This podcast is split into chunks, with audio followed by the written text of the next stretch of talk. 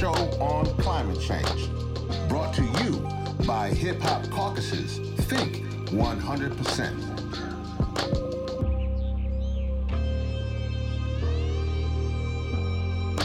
Think 100, think 100, think 100, think 100.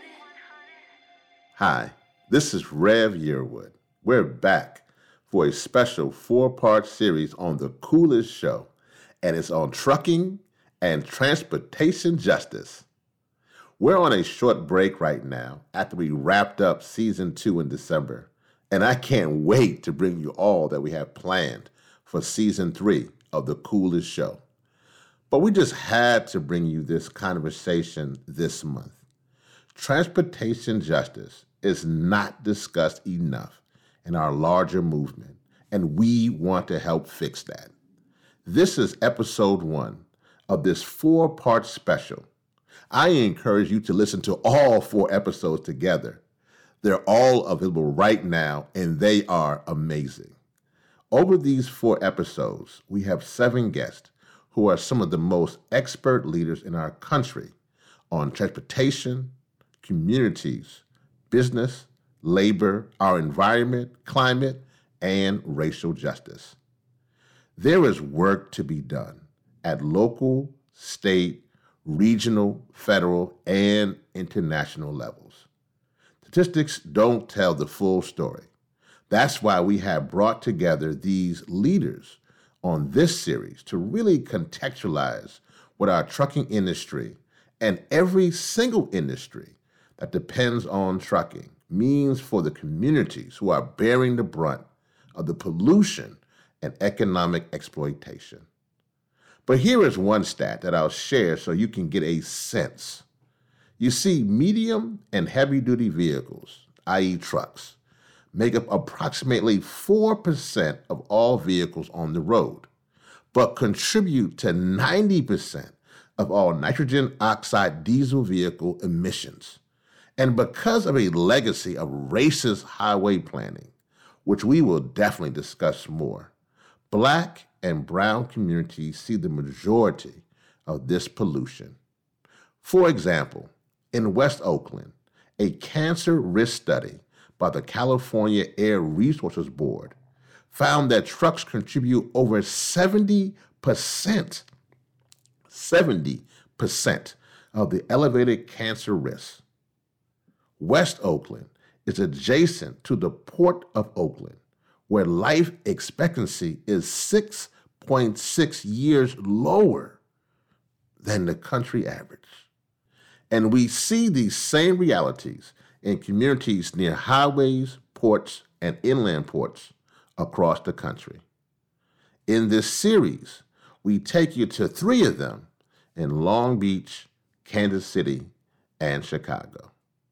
Here's a thought I'd love for you to keep in mind as you listen to this special series. During the pandemic, we are all even more dependent on online shopping and home delivery. Me too. but as consumers, we are all complicit. And I don't say that to evoke any sense of shame. I say that to inspire us to take action and take action right now. We can be a part of the movement to push industry and government to electrify trucks, which is part of the answer. But there's a lot more to get us to justice. And those solutions are what our brilliant guests share with us. I'm so excited we get to deep dive with you on this critical issue. Okay, enough of me. Let's get into it and get into this episode straight from Long Beach, California.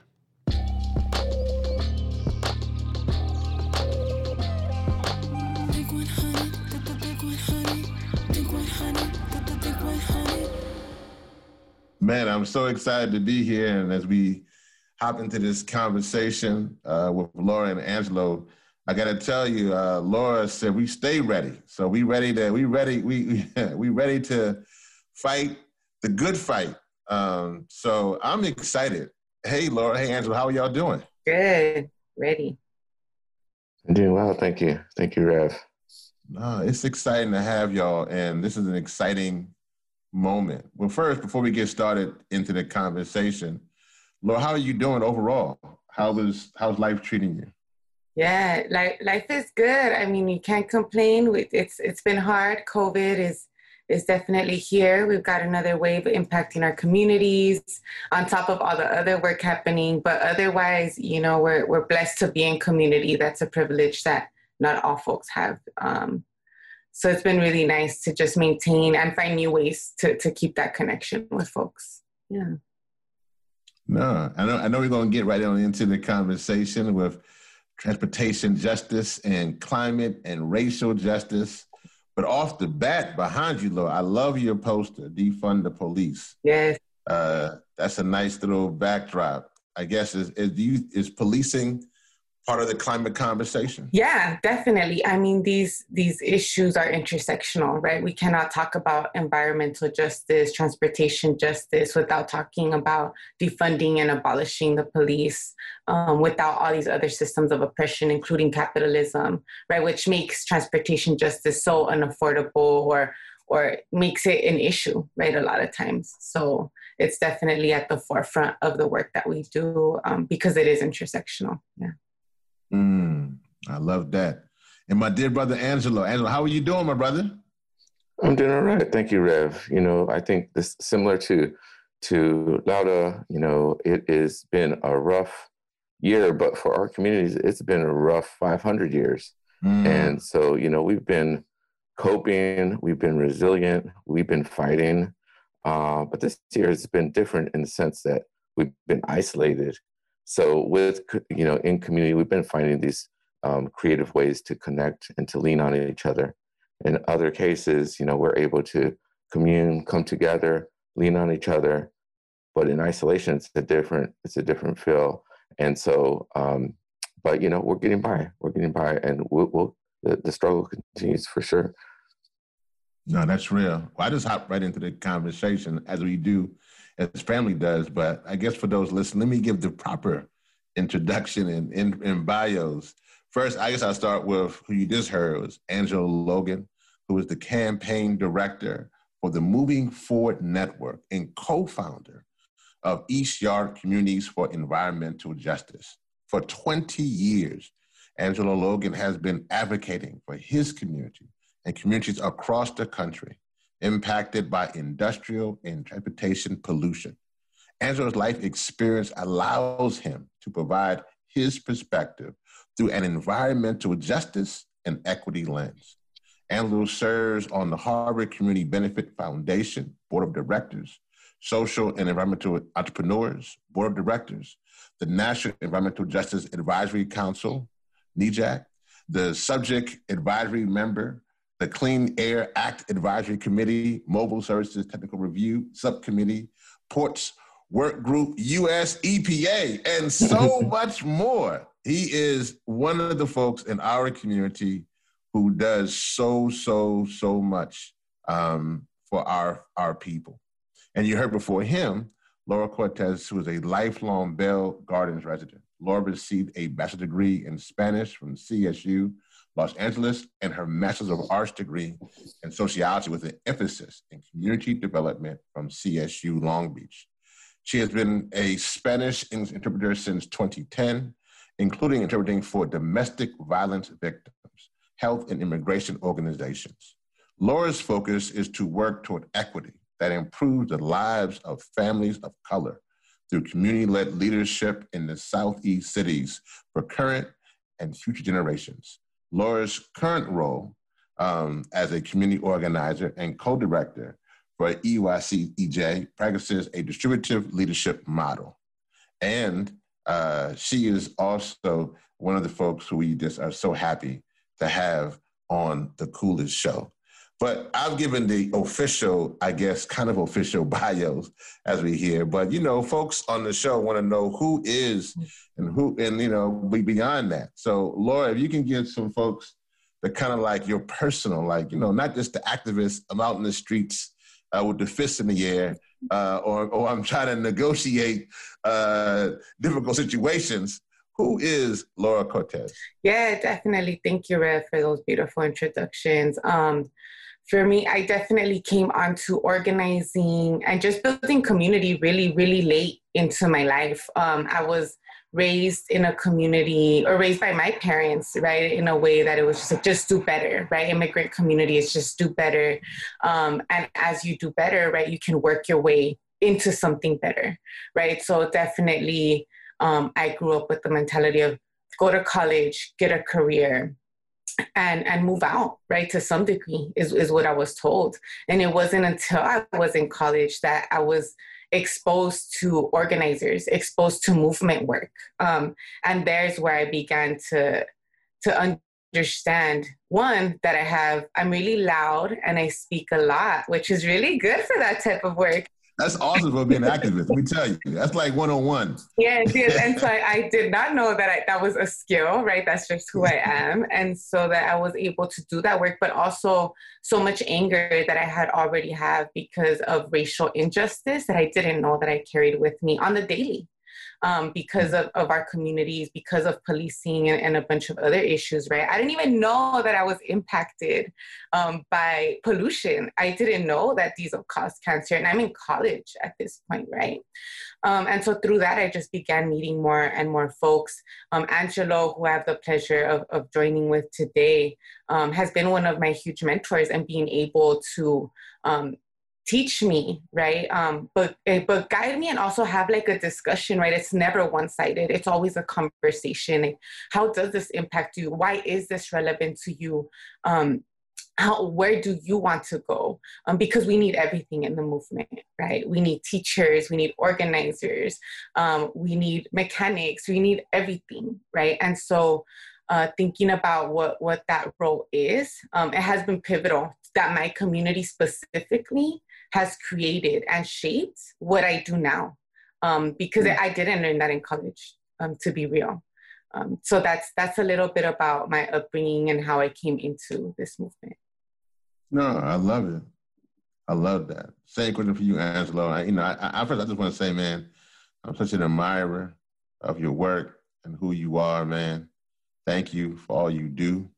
Uh, so I just wanted to put that out there into the into the uh, the, the world and they can hear that from me. But, you know, just give a little something personal, like, you know, something that we don't know.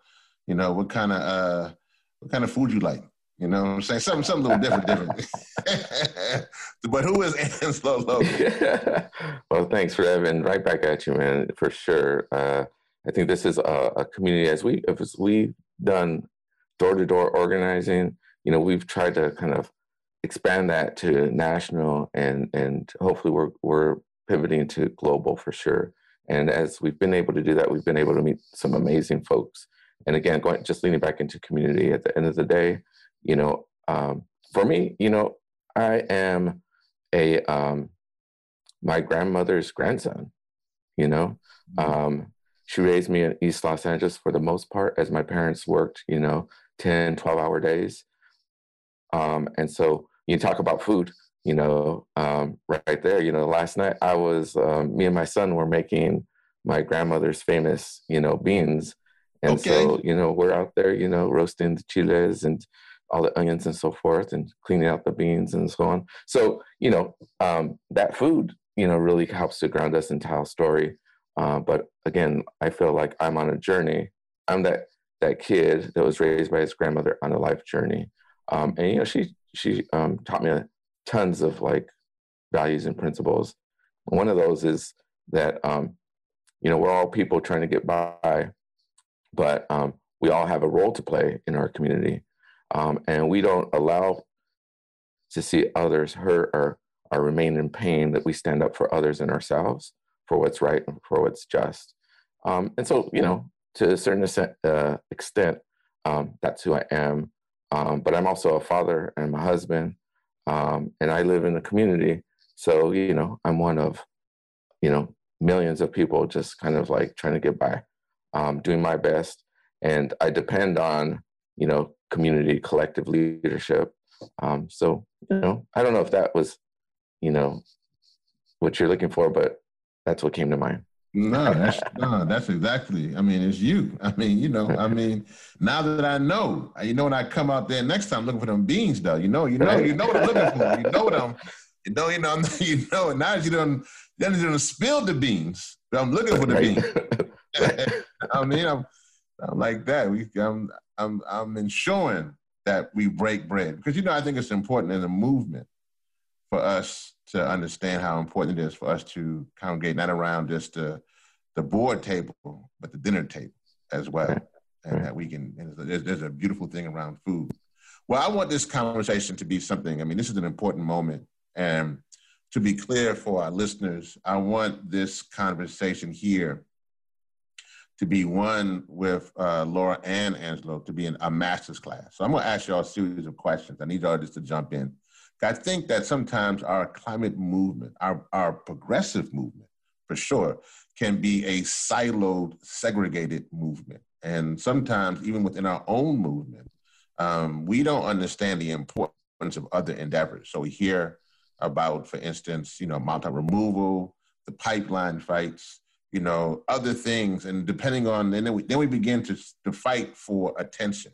And that's not how movements work. We have to all work together. So I think that this is such an, as we endeavor, and particularly I'm hopeful that um, we have folks who will be listening, uh, who are on the incoming administration uh, all around, not just on the federal level, but on the, on the California level. And they pop in this conversation, they're going to learn something. So I want to make sure that, that I want you to hear that focus. Um, so as y'all respond to the questions, think of it that way um, in a conversation, but just one in which um, you know, you you you want to you want to part give them some knowledge. So I just want to start with the basics. So this, you know, however you want to jump in. I guess on this one, start with you, Angelo. Then Laura, hop on in here. Just some basics. You know, what is transportation justice, and how does that intersect with the climate, racial, and environmental justice movement overall? Right. Well, you know, I, I recently uh, heard, I think it was you actually, that said, and I think a lot of other people are saying climate justice is environmental justice. Environmental justice is racial justice. That's and it. You sound continue, like Yeah, that's it. and I would continue on to say that racial justice is transportation justice and so on. And they're all interweaved, right? And we can't, like, w- w- you know, as just everyday people in community, you can't kind of tease apart the differences between all of these different issues and impacts. But you know, when we talk about transportation specifically, um, it kind of just narrows it down a little bit more to talk about um, the movement of people and goods and how that is justly, you know, distributed amongst the variety of communities, right? And in a lot of cases, um, our communities as they are deprived of um, of good healthy food, of good healthy schools, of um, you know the list goes on. But then assaulted with uh, police violence and lead and diesel exhaust and pollution. You know that's where I think uh, transportation justice comes into play. Is that um, our communities um, are limited in terms of ability to have good transportation, good affordable transportation to get to point A from point A to point B, but then also have an overabundance of exposure to let's say diesel trucks and trains and and so forth. So it's the the um, the, the justice part. You know, I always say this when when folks say, you know, you're working on environmental justice. Um, yeah, we're working towards environmental justice, but we're working about uh, against environmental racism. So mm-hmm. in the same in the same token, you know, we're working against this transportation inequity, you know, this transportation racism in our communities because we get overabundance of the negative, but then we get um, short changed on the positive in terms of transportation. If you look at the corridors of communities in, in the Southeast LA area, we have very limited public transportation um, options, but we have no limit in the amount of trucks that come through our neighborhoods. Um, you know, the 710 corridor that goes through our neighborhoods, traverses our neighborhoods, sees up to 50,000 diesel trucks a day. Hold on, hold on. You said you said fifty thousand. Up to 50,000. And that sounds ridiculous, but that is a real number. And, you know, Laura and other folks in our communities um, have gone out there and done truck counting. The transportation agents, that's a number from the transportation agency, by the way. Um, and with that comes, you know, just an onslaught of a whole bunch of issues, right? And so we have uh, diesel exhaust, which is a carcinogen. So we have cancer clusters along this freeway. Um, you have the the ways in which the trucks maneuver across um, the roads. So we have tons of pedestrian and truck and vehicle collisions, um, and then those um, the the trucking system itself is competing with funds for our public transit dollars. So instead of getting public transit monies, we're getting money for expansion of this freeway, you know, which would eliminate hundreds of homes, increase the trucks to about three times the amount of trucks that are um, traveling the freeway now. And so it's a competition between the positive and the negative to a certain extent for us. Mm. Um, and so is that justice? I say not. And um, so that's an example of what isn't transportation justice. And it's complicated. There's a lot to kind of tease out of that. Um, but that's a, a, snapshot in a particular corridor of communities um, where we're fighting for transportation justice. Um, and there's examples of this across the country and across the globe. Um, but what we're trying to work towards is to a, a bit of a um, equal distribution of the benefits um, and uh, reduction of the negatives. Um, and so we want to see um, the public transportation agencies invest in our communities, not in the trucking industry, or in the, um, the industries that bring goods from Southeast Asia to the Walmarts and um, the Home Depots of, of the United States. It's important to have those goods, but when folks are suffering because of that, um, and at the end of the day, it's about consumerism and capitalism.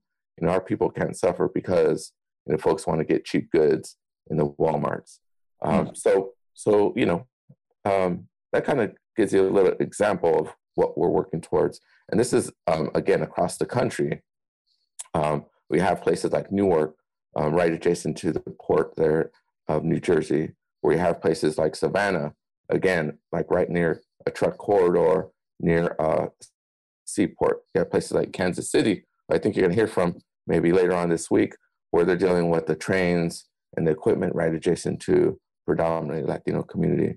You have a place like Chicago, where you have one of the largest train hubs in the country, where millions and millions of trains and trucks come through their neighborhoods, you know, assaulting their communities with diesel exhaust. And so when we say we want justice, one, we want to get, we want to stop uh, the assault on our communities.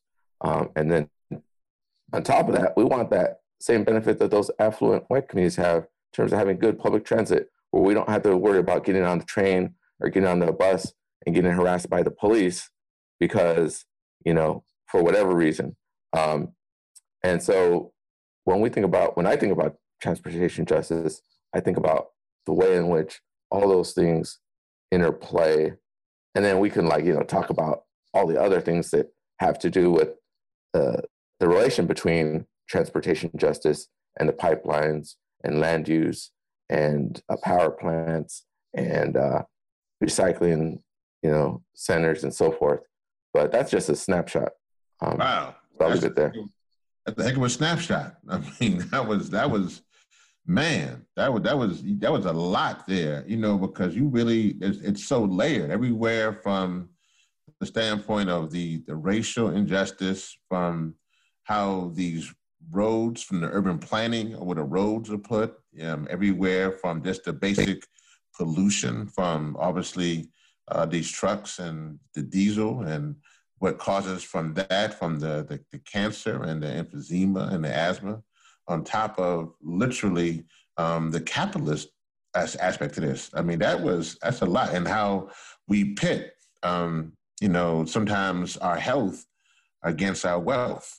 Wow, that, no, that was that was a lot, Angelo. That was that was that was important. I mean, that was important Laura, anything you want to add to that? Yeah, I think Angelo just took us down a road trip, which was beautiful because I think mm-hmm. it, it, gives beautiful visualization around um, all of the, the issues and concerns that we have around our hoods. I think from community members like myself who who normalize this, right? That we live next up and up against um, these huge rail yards, um, these train tracks, these freeways, right? I live right by the 710 freeway. Um, and we normalize it right? No no one tells us that there's different. A lot of times we don't see mm. that that privilege right? Or or that other side. And so um with with east yard one of the things that the first things that we do is is not normalize this right? Is realize that mm-hmm. this is not okay that this is not normal that this is not equity right? That these issues are not um are that we're suffering from disproportionately from other folks, that we're getting cancer disproportionately from folks, right? That our health impacts and that we ultimately are disposable, right? To the world, to the government, because that's the way it was set up, right? Because that's where these places were set up where we can't afford anything but what's up against the freeway. We can't afford anything but what's up against the, the rail yards, right? And so, and on top of that, right, when we're trying to commute, and Angelo already talked a little bit about this, right? But even one of the reasons that we started um, our bike program, right, was because of the lack of safety, right? One is because we need to get to places and there's a bunch of truck traffic on the 710, but also because a lot of times we don't feel safe in our hoods riding by ourselves, right? Mm. Myself, as a woman of color, riding a bicycle up next to trucks when we don't even have a bike lane, mm. right? Is is super dangerous. Um, and so there's so many layers upon layers from us just decolonizing and understanding um, the health impacts that we are suffering to understanding that this is also a, housing issue, right? Because we can't afford to go anywhere else. To understand this is a health issue because we're dying disproportionately. To understanding um, that we are just in the system that so it's not just we're not just fighting a transportation agency, even though we are, we totally are, but it's not just that, right? We're also fighting wider systems for long periods of time. And we're trying to dismantle systems who have been in operation for these 500 years that Angelo started talking about. Um, so I just wanted to add that onto it, but I think Angelo summed it up well. No, that was great. I, Laura, I want I want I want you to unpack something for me there. I need you to, you mentioned something about normalizing. Um, I had somebody to me a long time ago who tried to explain that to me in this way. He says, it's kind of like if you were always sold from, bo- from birth uh, two left shoes. And then you just wore two left shoes all your life. And then you just wore it and wore it and wore it.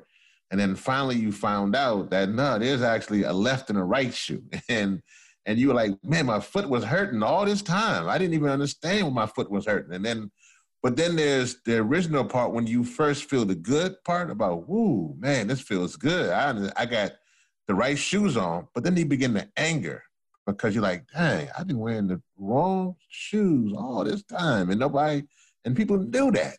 I mm-hmm. mean, so when you, when you, when you find out that these things are happening, these, these trucks, these highways, this pollution, is put directly in your hood.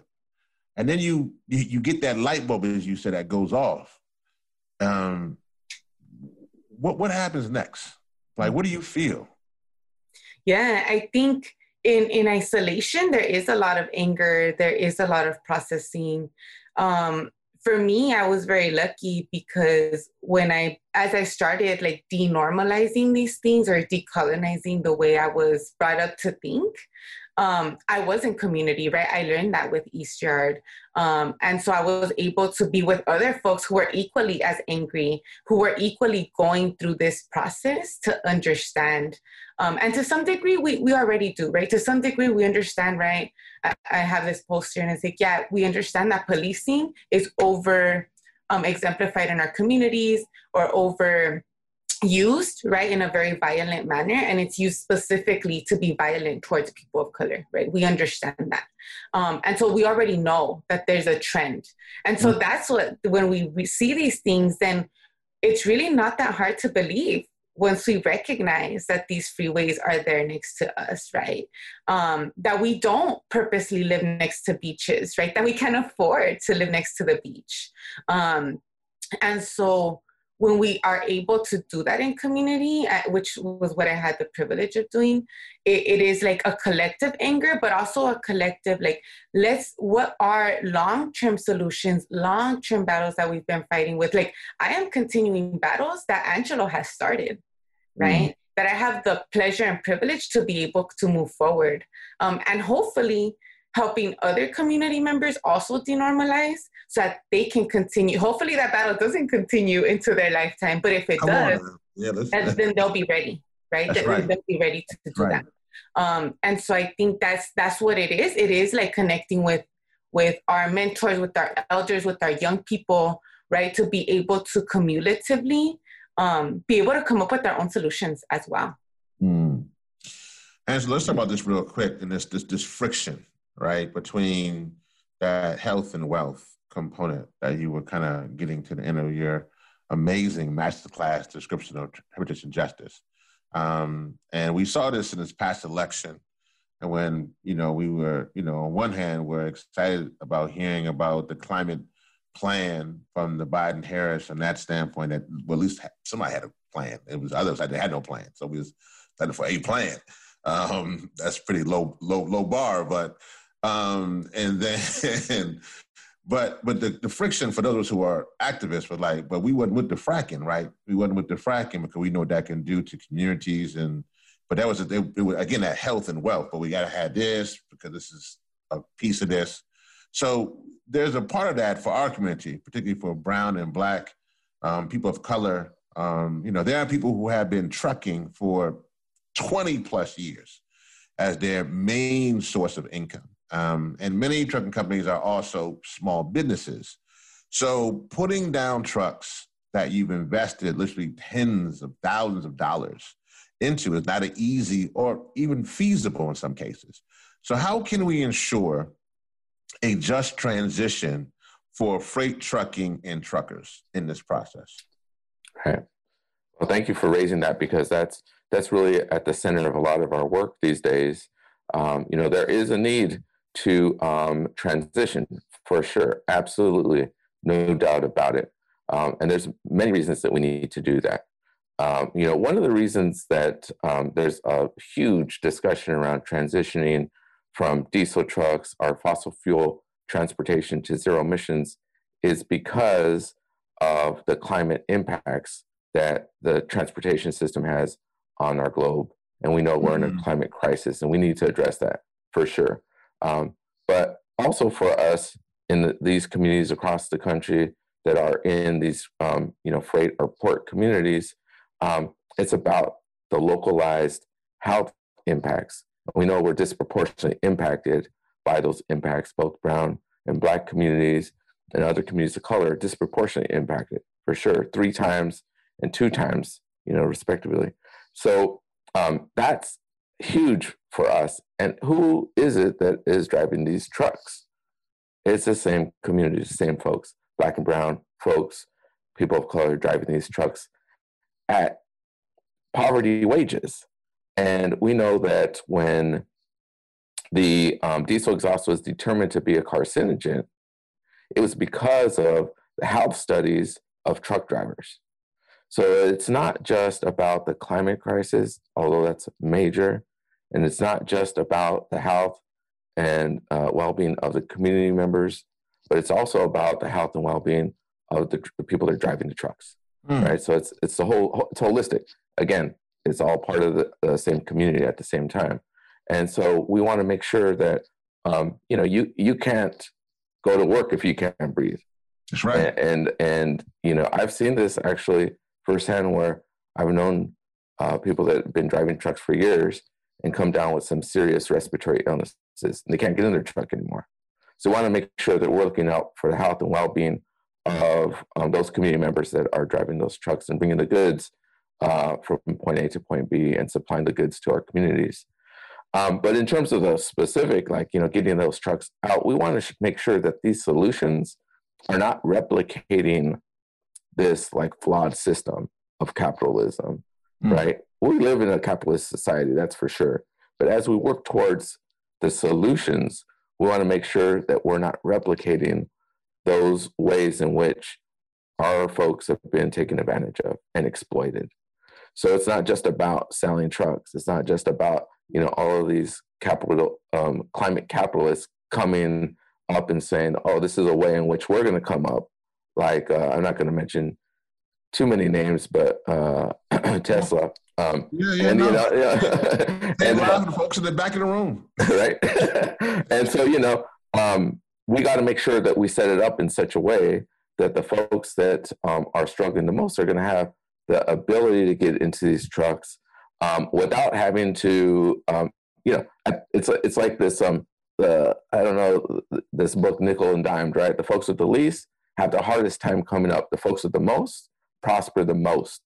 Um, and so, what we need to make sure is that we set things in place for the folks that are struggling the most to have the most opportunity. And you know, if you have capital, you can get into an electric truck. And we know that if you're in an electric truck, your costs are lower for fuel. Your costs are lower for maintenance. You are put at the front of the line um, to take advantage of the different opportunities of moving goods. So why can't we have our folks at the front of the line Right. within trucks that are um, not going to um, kill them um, because of the pollution coming out of the the the, um, the tailpipe, and that are going to have lower costs for operating because of fuel and um, maintenance. So we want to get our folks in those trucks at the front of the line to take advantage of all the opportunities that getting into electric trucks provide to folks.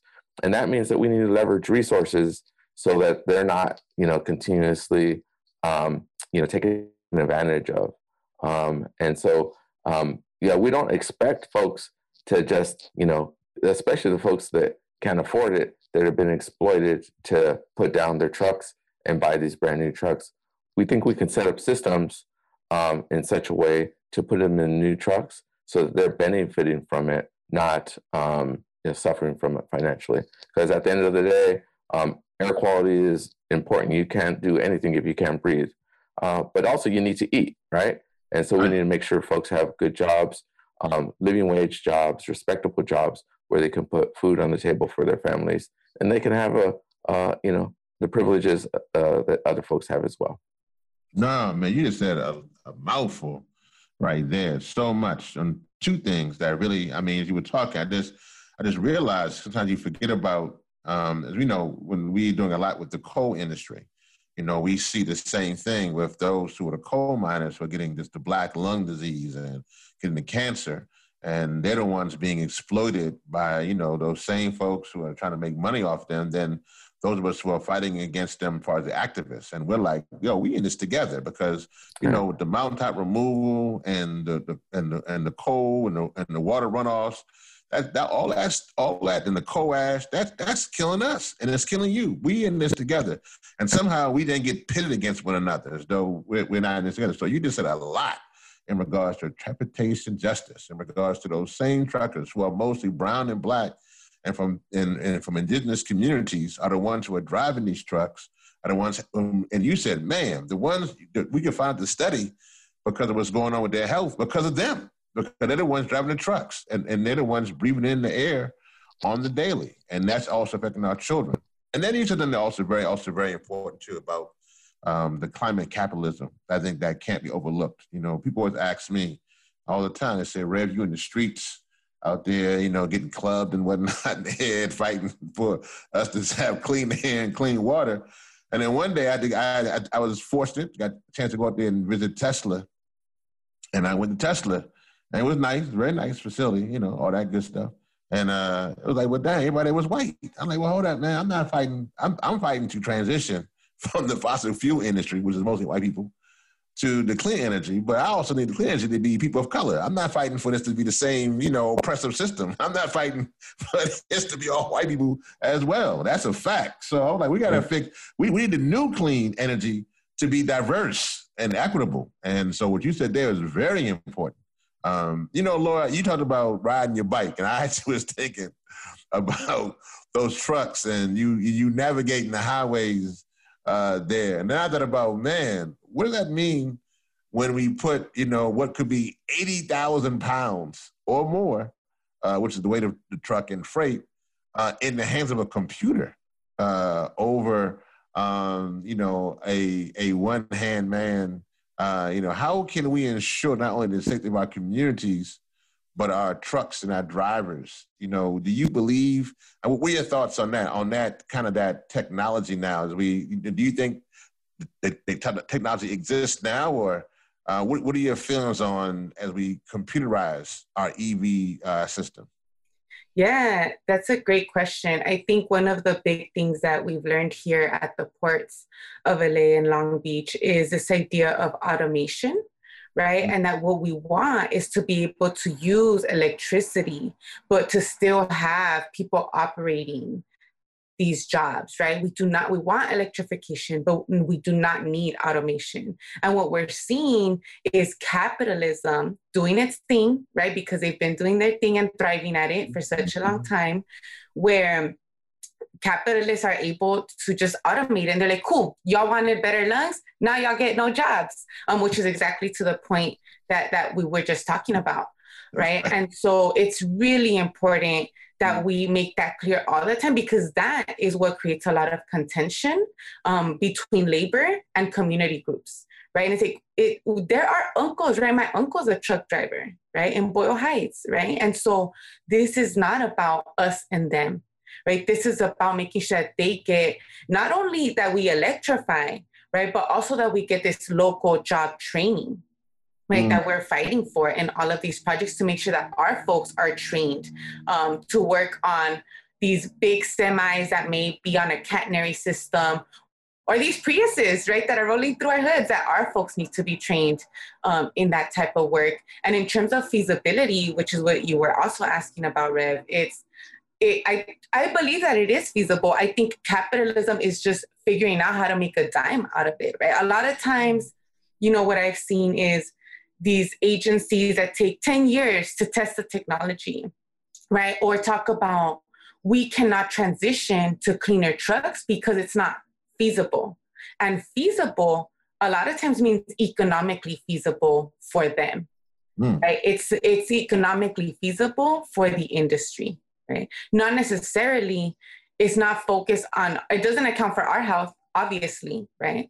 But also then when they do market it, it's marketed at top value, right? And so this is what we're always fighting for is these resources, right? To make sure that they are going not to the big fleet owners that have the money, but to these local or independent owner operating truckers that love need that. Definitely. No, I love that. I mean, that's that's real. Angelo, and, and how do we do that? Specifically, you know, electrifying the trucking sector could potentially require new certifications that many drivers do not have the resources, time, or funds to complete. So even with the resources, a lot of opportunities are not widely communicated to low income and communities of color intentionally, I, will, I might want to add. So what are your suggestions for programming to spread information on opportunities and make trainings and certifications easily accessible? Yeah, right. Uh, yeah, so I, I, just wanted to say, just going back to, because this is also related to your previous question, and, and um, a lot of folks are conflating, you know, electrified or zero emission uh, transportation with automation, and, mm. and we mm-hmm. don't we don't conflate those two, right? it doesn't mean break, that we that, have. That's, a, that's an important piece. Break that down. Yeah. Well, you know, uh, like as Laura mentioned, um, a lot of the industry representatives want to pit labor against community to say, if you want us to go to zero emission, then they have to be automated. That means automation. So they're conflating the two. But we know we can have zero emission while a driver is behind the seat. Um, and that happens, that's happening now. There's trucks on the road that are zero emission where folks are driving it. We also know that there's automation that is not zero emission, that it's still diesel, but it's run by a computer or a robot. And so they don't, they're not conflated. We, we don't, we shouldn't conflate the two. Um, and our, our position is that we want to go to zero emission with zero automation because we know that there's dangers um, when we talk about automation. Uh, the state of automation today is not 100% safe or secure. And we've seen accidents in warehousing, uh, we've seen accidents on the streets, and we've seen accidents and derailments on the rail yards because of automation. So automation, uh, for a lot of reasons, is not safe. And again, why would, why do we want to replace um, those good jobs and those good careers with computers or with robots, right? Mm. So if these are good jobs, then let's keep them good jobs and good careers for our folks. In terms of the training, you know, this is a, a huge part of the opportunity. Um, when we have these local community-driven solutions, um, then that, that means that there's real opportunity for communities. So we see this as a way to reduce um, climate pollutants. We see this as a way to reduce localized toxic pollution, but we also see this transition to zero emissions as an economic opportunity for our folks. Our folks can be in the manufacturing of these vehicles. Uh, they can be in the maintenance of these vehicles. They can be in the fields of operating these vehicles and equipment. And so that does mean that we need to have uh, training um, programs for our communities. As we are transitioning into this, we need to have, make sure that folks are trained and placed intentionally into these jobs. And you know, there's a movement across um, uh, the country in which you know folks are putting together community benefit agreements to make sure that we have zero emission transportation and making sure that the percentage of the jobs that are created in the manufacturing are from uh, are of folks from that local community and uh, to go even a step further to make sure that folks that are um, hard to place into jobs that maybe were previously incarcerated or have other types of like barriers to um, careers are also intentionally trained and put into these jobs. Um, and so, um, as we think about this, that's one of the things about um, the way that we, we've been talking about this is the intersectionality of the climate crisis, environmental justice, racial justice, economic justice. Is that when we talk about local solutions, it's not just about, well, let's transition to zero emission trucks and leave it at that. Uh, our communities don't do that because we're, you know, it's holistic communities, right? We also have, know we have to have good jobs. We also know we have to have good housing. We also know that we have to live on good um, soil and so on. And so the job piece is critical. And as, as we're developing these different types of program or, you know, um, policies, that we embed programs into those policies to get to that question that you had specifically. Um, and you know, there's some legislation that's that's on the table now um, that speaks to um, helping to fund from, from a federal budget um, zero emission transportation in the freight sector. It specifically calls out that if the project that is being proposed to be funded for the zero emission is automated or has a, um, a reduction of jobs, that, that that specific project is not eligible for the funds. And that is is because um, community and labor organizations were outspoken with the legislator to say, you know, we will not support this kind of legislation if it doesn't do these two things reduce the uh, pollutants from the climate crisis and maintain and create new careers and jobs for our communities. No, that's powerful. No, I, I thank you for that explanation. So I guess that leads me to, you know, so how do we, I mean, it seems like Man, when I think about the ports, right? Let's let's let's let's talk about that with the, the Long Beach and the LA ports, which literally is two of the busiest ports in the world, right? And so we're talking about really those fifty thousand trucks a day that's cruising down the roads, and now we're talking about the prospect. There will be many in our movement like this is great. We get to this, you know, make all these EV trucks and just go to the ports so let's let's kind of talk about that for a minute. You know, how how do we how do we achieve one this you know widespread electrified trucking, but then also what are some of the issues that are happening right now in with the ports that are also impacting the communities around those ports? So Laura, you want to go with that one? Yeah, thanks for for asking that because yeah, so so for folks who don't know, the ports of LA um, and Long Beach, um, known as the San Pedro ports, account for about forty percent of all goods that come into the country come wow. into those ports. Um, and then from there, either take the 110 freeway, the 710 freeway, or just jump on the train go to Commerce, which we live just five minutes away or very close to that, um, to intermodal facilities and rail yards, right? Or and or then they go to the Inland Empire, um, which is another huge, huge warehouses that exist there up against communities, right? And so it's a whole system. Um, so when we talk about the ports there's very concrete things that are that are being done at the ports through community pressure but these policies impact right not just the port area, but the entire nation, and definitely the regional area in terms of air quality and possible air improvements.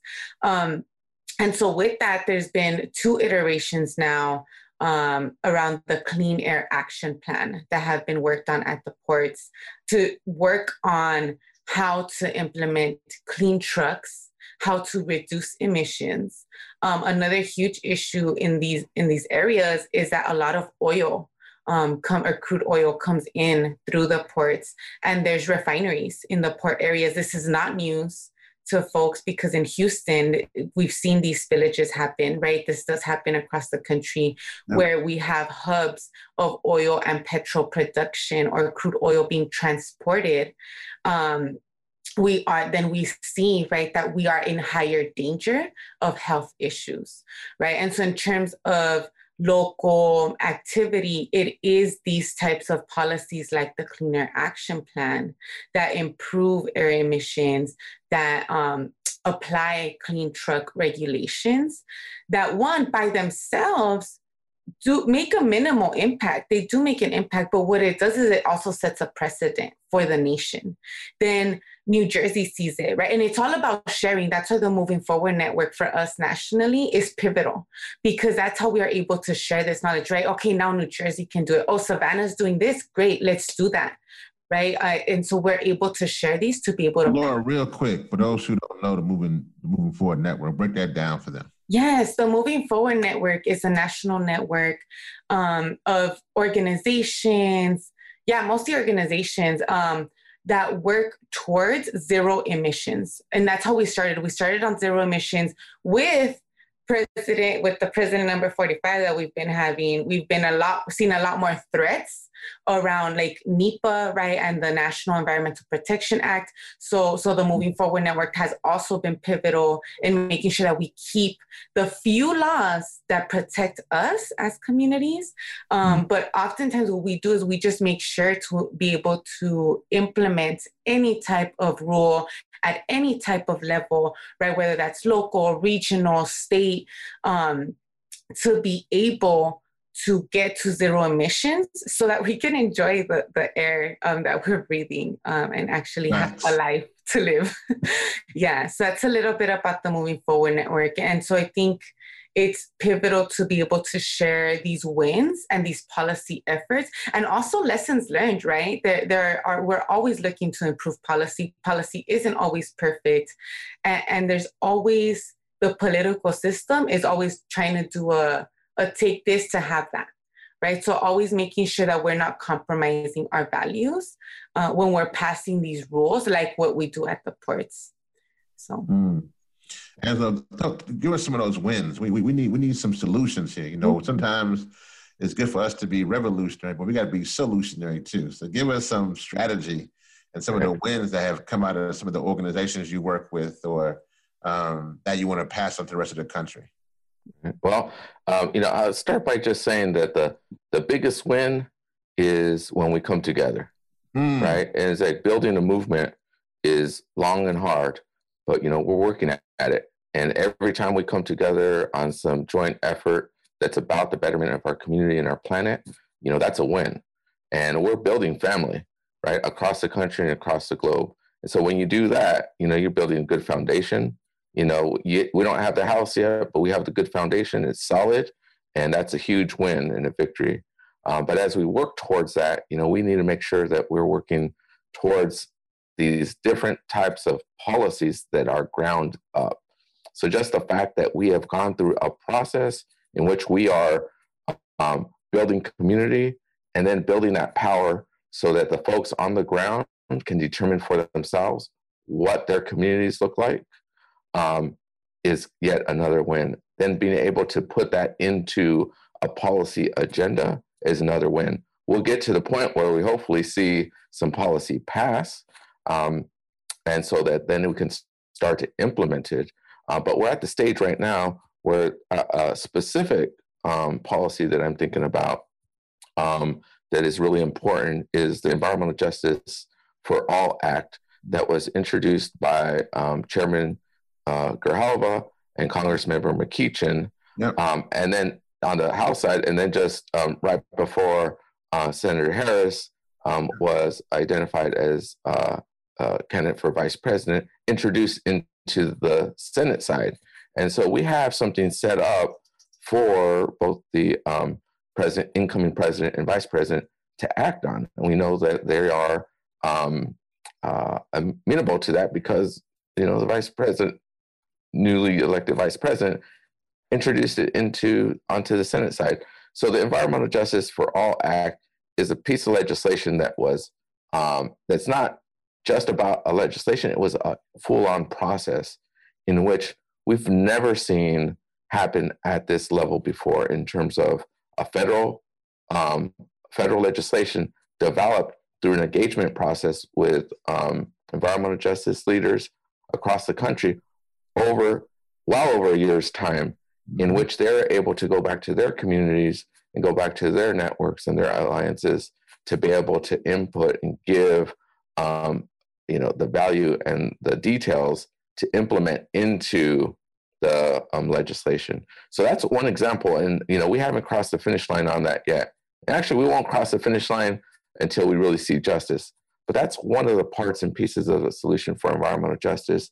Has a whole bunch of elements of uh, transportation justice embedded in that, um, because you know folks see that as part of environmental justice. It's not just about transportation bill; it's a broader um, perspective.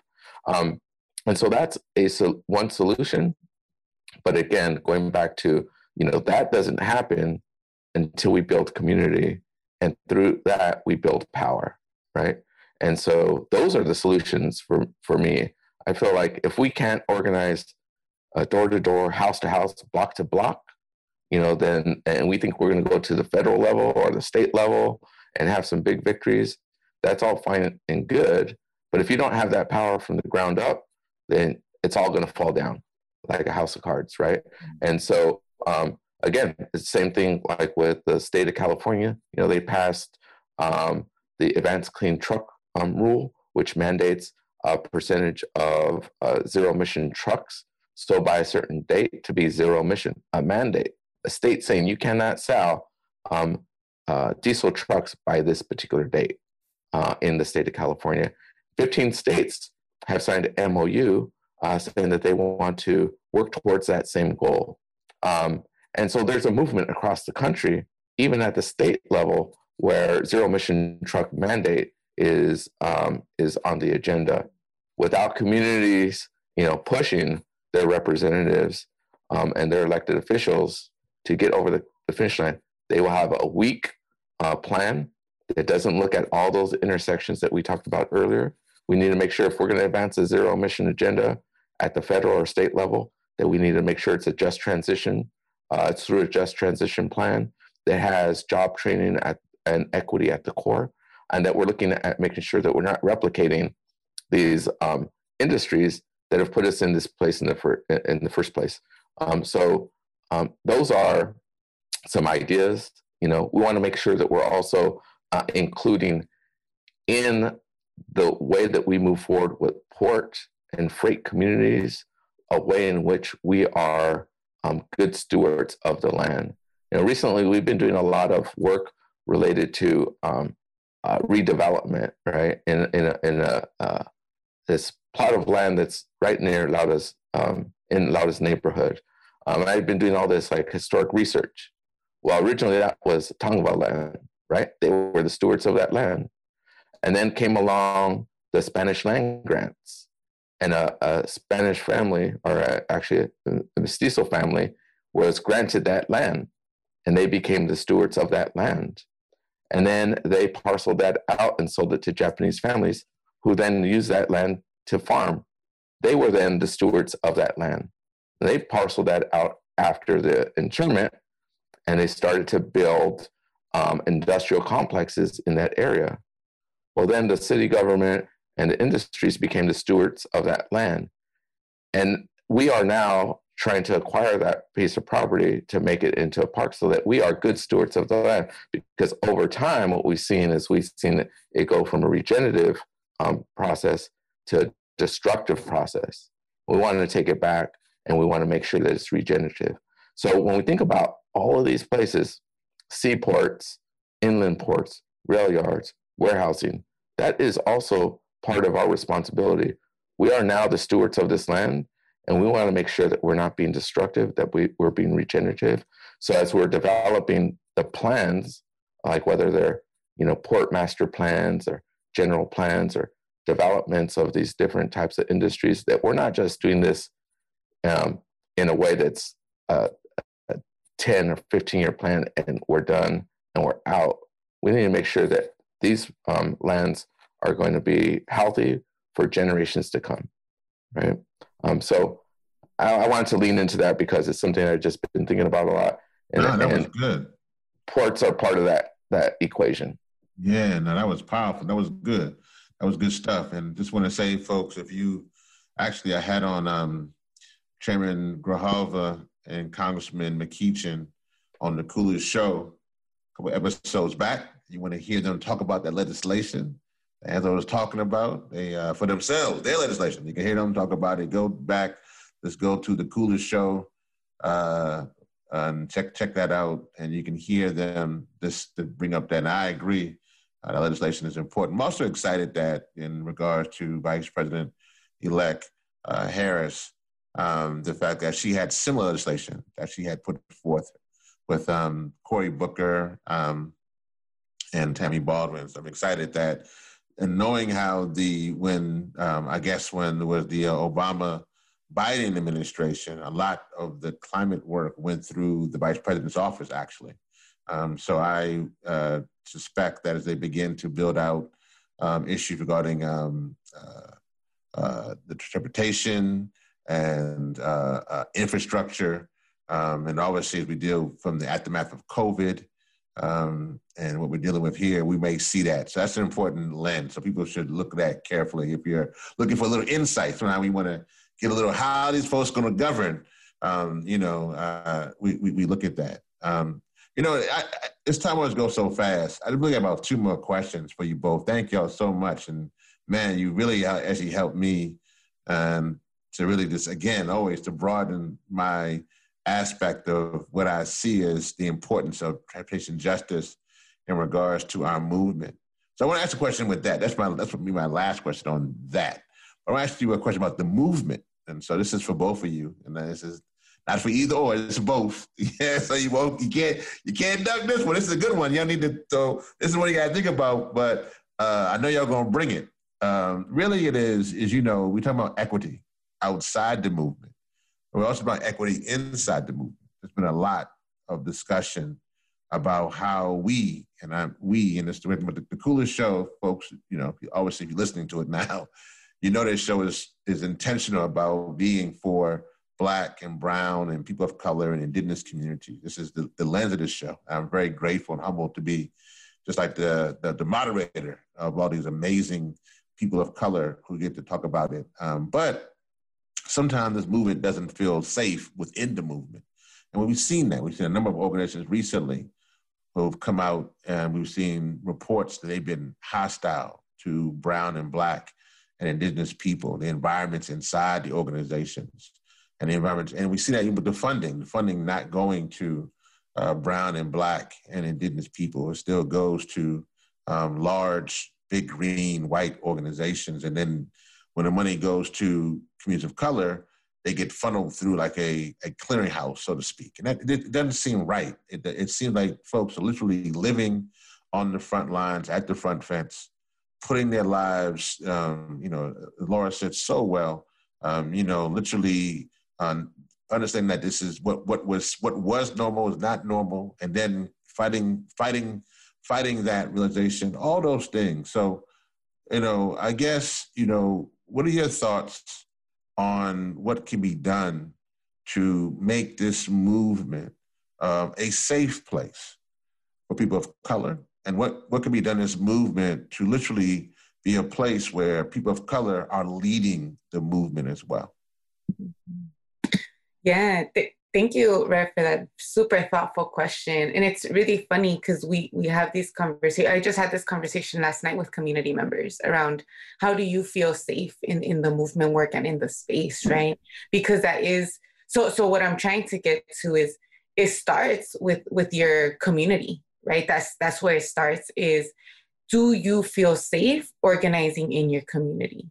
Are you working towards these goals with like-minded folks towards that goal right? Or are we changing people's perspectives right? And if we don't have that then then we can't move further right? And so it starts with with that aspect of it right? We're we're very blessed in that we have an organization here in southeast which in tongva land to be able to do that work where we make sure that at the forefront we have indigenous communities right? That we're working with with indigenous folks right? That we're working um, with with BIPOC communities as well. And so it's really really important that we make sure that we're addressing any type of harm that may come up before it comes up, ideally, but even after it comes up, right? That we're working to address harm at all times, that we're all stewards of learning, that a lot of, and, and this goes back to this idea of decolonization, right? That we all went, for a lot of us that went to public schools, in a lot of ways, we are all colonized, right? And so we do need some degree of decolonization, of working together to decolonize these systems together to fight. Um, and in terms of like this idea of organizing, but still maybe not having the resources or not being seen as experts in our community, that does happen. That in that I imagine will continue to happen. Um, I recently learned a term that I want to share with y'all. Um, I did not coin this term. It's called astroturfing. I don't know if y'all have heard it. I had never heard it.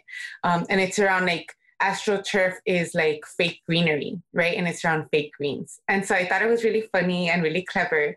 Um, but also wanting to share that there will continue to be these astroturf groups and there will be people that buy into them because they're offering these fake solutions because they're not grassroots solutions they're not solutions that are made for our communities right they were never made to benefit us they were made to do a little bit of improvement and liberate the the like the governmental like guilt right that they feel about not doing the work. And so it it till the day that we die right we will continue that this work because what is the alternative right? Am i supposed to just not? Am i supposed to just move out? Am i supposed to just leave my community here? Right? And so at the at the end of the day regardless of, of these astroturf organizations or fake organizations, right, or fake politicians, right, or whatever that looks like, we have to continue to fight. Like there is no other way, right? And so I think I just wanted to add that that in there. But Angelo, I'll hand that to you. Oh, great. Yeah, it's kind of it's interesting because uh, when you you you mentioned that um, Rev and um, and through Laura's kind of um, uh, comment on that, you know, the first thing that came to mind was uh, the, um, the the the nonprofit industrial complex, mm. right? Because that's what we're talking about here when you're talking about the disproportionate distribution of funds and particular groups taking uh, certain leadership uh, when they're grabbing power and they're, gra- they're they're working towards building empire empire, not building power, right? And the way in which foundations play within that. Um, and so when we talk about, you know, the nonprofit industrial co- uh, complex, you know, that's not going to really uh, transform our communities at the end of the day. We're building, hopefully build, working towards building community. Um, and we, again, we live in this world, so we're operating within this uh, nonprofit industrial complex as well. But I think that we really need to challenge the norms within that um, and we need to really push against um, the way in which even ourselves are reinforcing um, the the racism within our own movement. And you know, there's again, it's complex, right? Because I don't necessarily see the work that we're doing as part of the environmental movement. It's part of the environmental justice movement for sure, right? Climate justice movement. Um, but you know, there's ways in which we think about them as like kind of just merging together. Um, so we need to challenge each other in terms of how we play a role in uh, enabling that. Um, I also just wanted to call out that it's it's you know race is, is for sure you know a, a, a, major issue that we're contending with, but we have other types of oppressive um, you know things that we need to think about as well. You know, what's the role of of uh, uh, uh, patriarchy uh, and um, ageism, and uh, we need to make sure that when we're thinking about um, equity and uh, privilege and oppression, that we're thinking about again all these intersections, right? That it's not just about um, you know um, one aspect of it because even it, within our own movement, we see acts of oppression, right? And so we need to think about how we hold each other accountable to make sure that we are uh, moving in the right direction.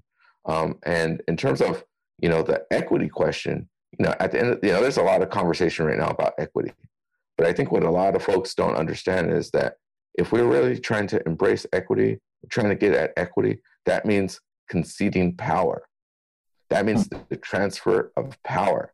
Once people start hearing that, they're like, "Oh no, I that's not how far I wanted to go with the equity uh, kind of conversation, right?" But it's really about whether it's about transfer of power from, you know, privileged white folks or privileged males in our space. Right.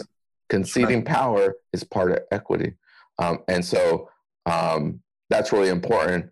You know, if we're talking about the um, funding kind of issue, you know, something like I don't know how um, accurate these statistics are, but I heard once that out of all the nonprofit funding, uh, something like seven percent goes to environmental work, and of that seven percent, um, something like two percent of that goes to environmental justice work. So of course we have a disproportionate distribution of of resources. So if we were to say, you know, we want to embrace equity, we'd flip that, right? So the mainstreams would get, you know, 2% of what we get, and we would get a larger portion in terms of environmental justice, climate justice work. Um, and so, but at the end of the day, as um, as Laura said, we're going to keep on keeping on, right? We're gonna we're gonna keep fighting for our community. We have no choice. Um, if that's with the foundations, with the mainstreams, um, you know, then better, right? We want to build a strong, diverse movement, but we're going to keep moving forward. We're going to keep organizing. We're going to keep building power. Um, and, you know, as the chant says, you know, I believe that we will win. I know that's right. And I believe that too, we will win. Yeah. I just want to thank y'all for that, for both of your responses. And I just want to say for the young warriors who are listening um, to this conversation, um, particularly the young warriors um, from our communities, from Black and Brown and Indigenous and people of color, um, those communities, um, please don't fall for the situation where um, it's marginalized or be marginalized mentality. Uh, we don't have to marginalize our, our community. Our only way that we're going to win is through love and support and family. Uh, we, we, we don't, we, we can't, we, we, we're not going to beat the fossil fuel industry um, as a divided, siloed movement. And we definitely won't do it um, as a movement um, that doesn't have love and lifting up through equity and voices and understanding the importance of, as, as was said so well, um, that people of color need to lead this movement. Uh, women and women of color just to be need to be leading this movement.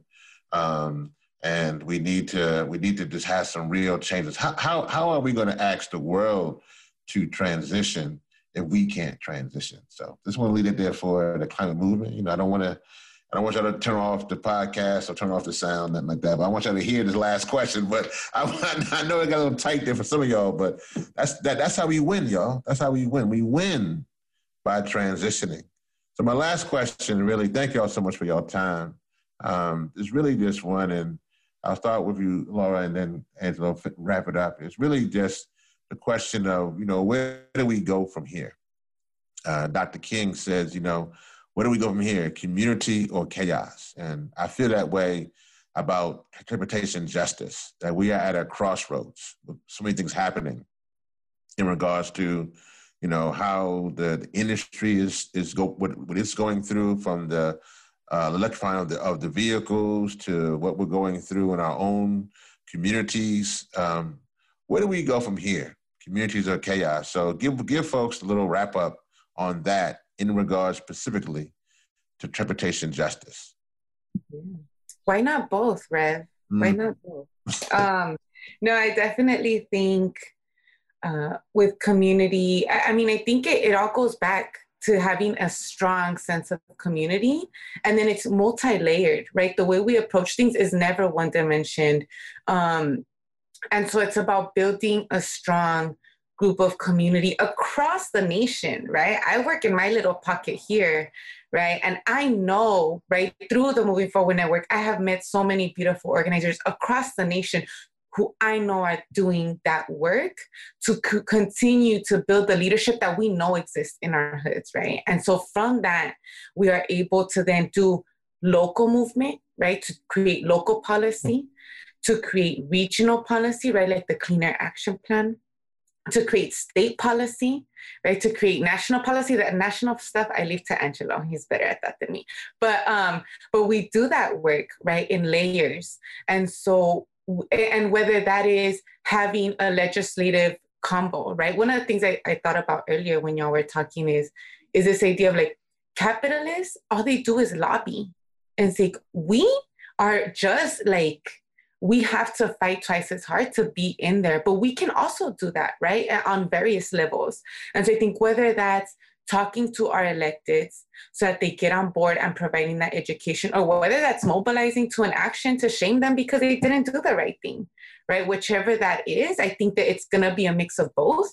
Um, and there's going to be an es- escalation right? Because we are at that time crunch right? We are at that climate climate justice has been an issue right? Environmental racism has been an issue right? But we are reaching a point um where where we're going to have to do both right? Mm. and we just need to pr- be ready right for both of those scenarios in the extreme right? Whether that's working with government and, and politicians and passing beautiful policies whether that's direct action i think we just need to be ready for both um, and prepare our communities for both I like that. I ain't gonna lie. I like that a lot. I mean, that was all right. Angelo, uh, I like, and Laura added a little twist to it. Where do we go from here? Community or chaos? She said we got to create a little bit of community and a little bit of chaos. I, I'm with. I'm so. I, I, so, so for as far as transportation justice, where do we go from here? Yeah, for sure. And, and you know, I would say that um, that it, it's time to to advance, not to retreat. Right? We need to advance our work um, in, in a way that's not compromising. And I want to appeal to all those folks out there that are engaged in transportation policy. This is not the time to compromise. This is a time to advance our work and demand justice. You know, we got momentum on our side right now you know transportation and electrification of transportation is right now is is a is a thing. You know we've been working on this for some time and and when we first started pushing zero emissions you know people were like you're crazy. This isn't the jetsons right? But we keep pushing. Um, and right now um, it's time to push and not compromise and don't you know it's not time to count counter organize each other right? Mhm. we can demand um, both like on the, the sense of, of the jobs, right? Good jobs and clean air.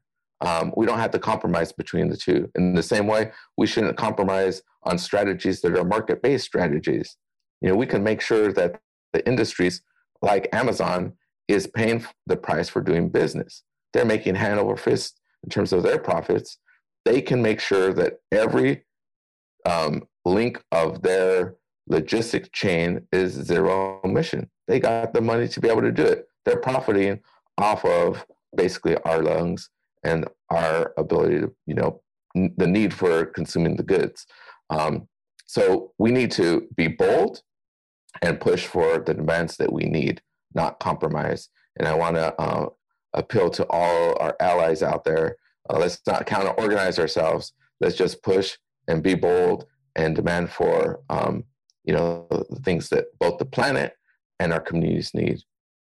Mm. That's zero emissions now, for sure. I mean, trucks are there, equipment's there. You know, shortly, uh, in, in, a, in a short clip, we're going to see, you know, the whole slew of the freight system um, have the ability to transition to zero emissions. We need to do that in a way that is through a just transition framework um, that's rooted in equity um, and about the health of our communities. Mm, power to the people. I love it. Uh, come on now. Right. All right. If folks want to find you, how can they find you? So for, for the Moving Forward Network, you know, you go to the Moving Forward Network uh, dot um, org, um, and you know we have all the links. We have stories from communities across the country, whether that's from folks from Savannah, Newark, um, Little Villages, Houston, um, San Diego. You know the list goes on. So we have a bunch of connections to all of our network members on there. Also, uh, my contact information is there with our team, uh, Jessica, Candice, and other folks. Um, so come visit us, um, and uh, we'll gladly respond to your emails. And we're also on on social media as well. So look us up, Moving Forward Network, both on I think Twitter and Facebook. So uh, we got some stuff going on. No, thank you, Angelo. And Laura, if folks want to find you, how can they find you? Yeah, I'm with East Yard Communities for Environmental Justice. So we're very active on the socials at E Y C E J.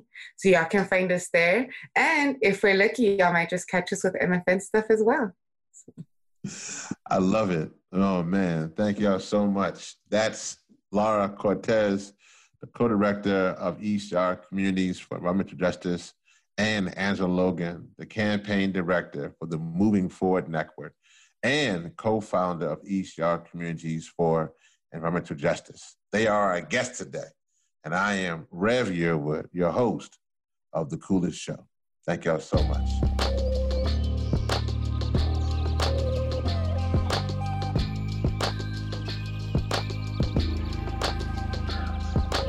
Like what you heard on this episode? Make sure you subscribe to the podcast on your favorite podcast platform. Follow us at Think 100 Climate and at Hip Hop Caucus on Instagram, Twitter, and Facebook. Visit thecoolestshow.com where you can take action for climate justice right now. You can also learn more about this podcast and donate to Think 100%, which is a nonprofit project. Thank you for listening and all power to the people.